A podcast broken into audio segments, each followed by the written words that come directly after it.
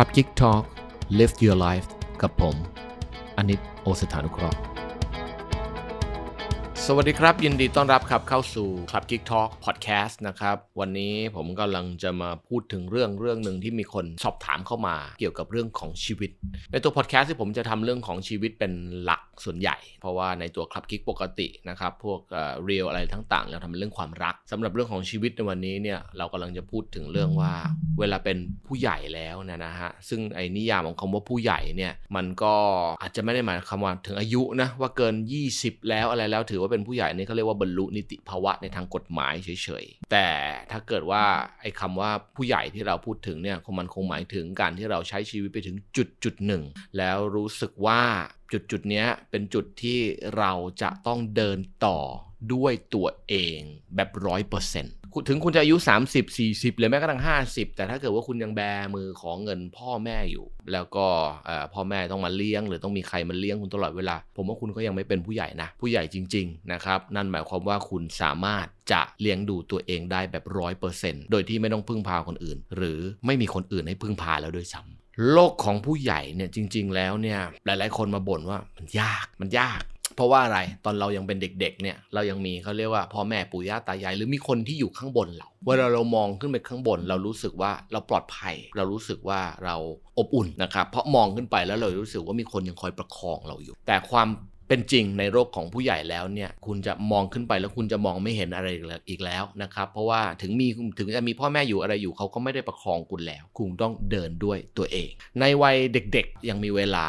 ยังล้มแล้วนะครับยังลุกได้ยังมีแรงยังมีเวลาเหลือแบบนี้เราก็เลยรู้สึกว่ามันไม่ได้กลุ่มอะไรมาก แต่คนบอกว่าพอเป็นโรคเข้าไปในโลกของผู้ใหญ่จริง ๆ แล้วเนี่ยมันรู้สึกวันไหว มันรู้สึกไม่มั่นคง หลายๆคนถามผมว่าทำยังไงชีวิตถึงจะมั่นคง ถ้าคุณพูดถึงเรื่องความมั่นคงในเรื่องของ financial เอาจริง ๆ เลยเนี่ย คุณทำได้แค่เพียงตระเตรียมการไว้ ถ้าคุณกำลังมองหาความมั่นคง แบบโอ้ยมีเป็นพันล้านหมื่นล้านหรือแสนล้านอะไรแบบนี้ผมเชื่อว่ามันน้อยคนนักจะไปถึง เพราะว่า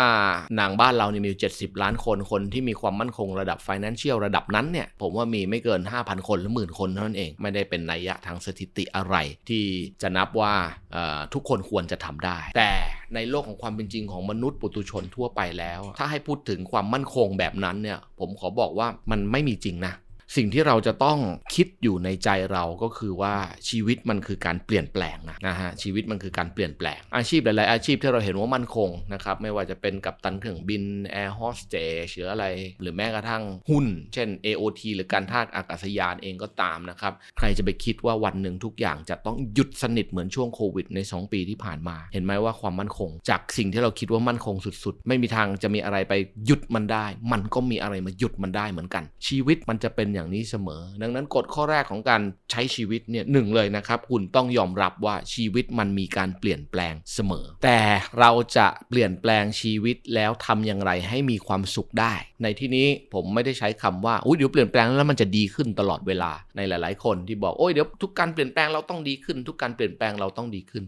ถ้าเอาจริง ๆ นะ การเปลี่ยนแปลงมันจะพาเราชีวิตเราไปสู่จุดอีกจุดหนึ่งแต่ไม่ได้บอกหรอกว่ามันจะดีขึ้นขนาดนั้นนะครับหรือมันจะแย่ลงหรือเปล่า อันนี้เราตอบไม่ได้ แต่สุดท้ายเราต้องมาดูที่ใจ ความเปลี่ยนแปลงจะเกิดขึ้นอย่างไร แต่คุณต้องทำชีวิตคุณให้มีความสุขในทุกๆวันให้ได้ อันนี้คุณบังคับได้นะ การเปลี่ยนแปลงคุณบังคับไม่ได้ถูกไหมโควิดมา คุณต้องเปลี่ยนงาน คุณต้องหยุดนี่คุณต้องหยุดนั่น คุณบังคับสิ่งเหล่านี้ไม่ได้ แต่สิ่งที่คุณบังคับได้คือใจของคุณเองนะครับว่าไม่ว่าชีวิตจะพาเราไปสู่จุดจุดไหน แต่เราต้องเขาเรียกว่าหาความสุขหรือ way of thinking หรือวิธีคิดให้มีความสุขกับชีวิตหลังใช้ชีวิตให้มีความสุขได้ใน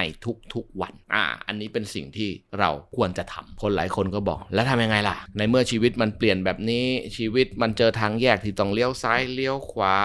เราควรจะทำอย่างไร บางคนก็บอกฟ้าหลังฝนมันต้องสวยงาม มันต้องมีรุ้งมีแดดออกเสมอใช่ไหมผมก็บอกว่าเอาจริงๆเข้าก็ไม่จริงนะฟ้าหลังฝนมันไม่ได้มีรุ้งเสมอ ฟ้าหลังฝนมันก็ไม่ได้แดดออกเสมอ แต่ฟ้าหลังฝนมันคือฝนหยุดตก แต่ถ้าคุณจะใช้ชีวิตให้มีความสุขได้ใน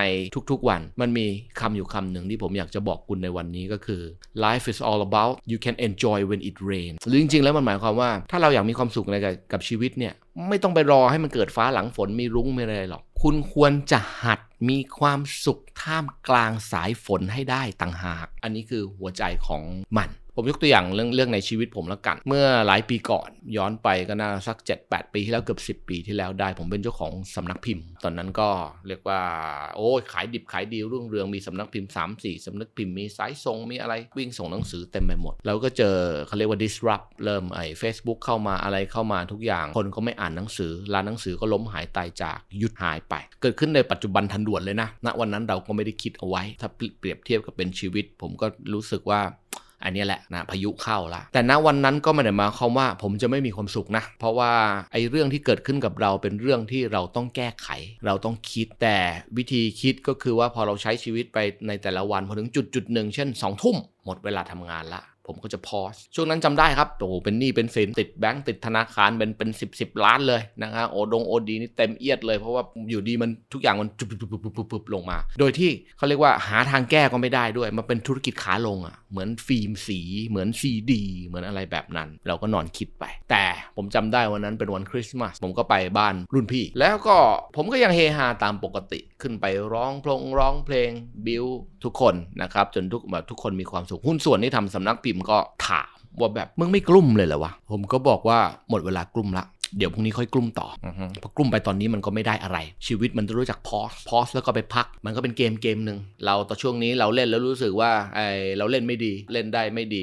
บินไปบินมาแล้วไปชนนู่นชนนี่ตัวมันก็เลยล่วงลงมา แต่ไม่ได้หมายความว่าเกมมันจะจบ แล้วก็ไม่ได้หมายความว่าจะต้องมานั่งกลุ้มไปตลอดเวลา 24 ชั่วโมงกลุ้มไปแล้วมันได้อะไรพอสไว้ก่อนเดี๋ยวพรุ่งนี้ตื่นมา 10โมงเช้าไปออฟฟิศค่อยไปนั่งคิดหาทางแก้ กลุ่มต่อ และถ้าชีวิตมันได้พัก อันนี้แหละมันหมายถึงว่า ต่อให้มันมีพายุหรือฝนตกเข้ามา เราก็ยังสามารถ enjoy ในบรรยากาศนั้นได้ อย่าอย่าไปมองมันว่า เฮ้ย ในทุกๆ พายุที่พัดเข้ามาฉันต้องรอให้มันผ่านไปจนสนิทก่อน เราถึงจะ enjoy ได้ เพราะถ้าอ่านเพราะมันใช้เวลา 3 ปี 5 ปีในการผ่านชีวิตคุณเสียไปหมดเลยนะ คุณไม่สามารถ enjoy ได้เลยนะ คุณไม่สามารถมีความสุขได้เลยนะ และสิ่งที่มันสำคัญที่สุดก็คือเวลา ถ้าวันนั้นผมใช้เวลาในการกลุ้ม ผมอาจจะใช้เวลาแก้เรื่องของนั้น ผมใช้เวลา 3 ปีนะ3ปี กว่าจะแบบ อะปิดธุรกิจนู่นนี่นั่น เริ่มมาทำในเริ่มศึกษาโซเชียลเริ่มมาทำนั่นทำนี่ด้วยวัยที่เราก็ไม่ใช่วัยรุ่นแล้วอะไรแบบนี้นะครับมันใช้เวลาเยอะ ถ้าผมกลุ้มนะวันนั้นทุกวี่ทุกวันผมอาจจะต้องกลุ้มไป 3 ปีเต็ม ตอนนี้อาจจะเป็นโรคซึมเศร้าไปละแต่ถ้าเราใช้วิธี pause แล้วก็ฝนตกเหรอฉัน enjoy ได้ เพราะเดี๋ยวพรุ่งนี้เดี๋ยวฉันว่ามันกับมันใหม่ สุดท้ายก็อย่างที่บอกว่าอย่าไปมัวแต่นั่งรอว่าเมื่อไหร่ฝนจะหยุดนะครับเมื่อไหร่ปัญหาจะหมดนะครับเมื่อไหร่ความมั่นคงจะมาจริงอะไรพวกนี้ทุกอย่างมันฉากในชีวิตมันเปลี่ยนได้เสมอ แต่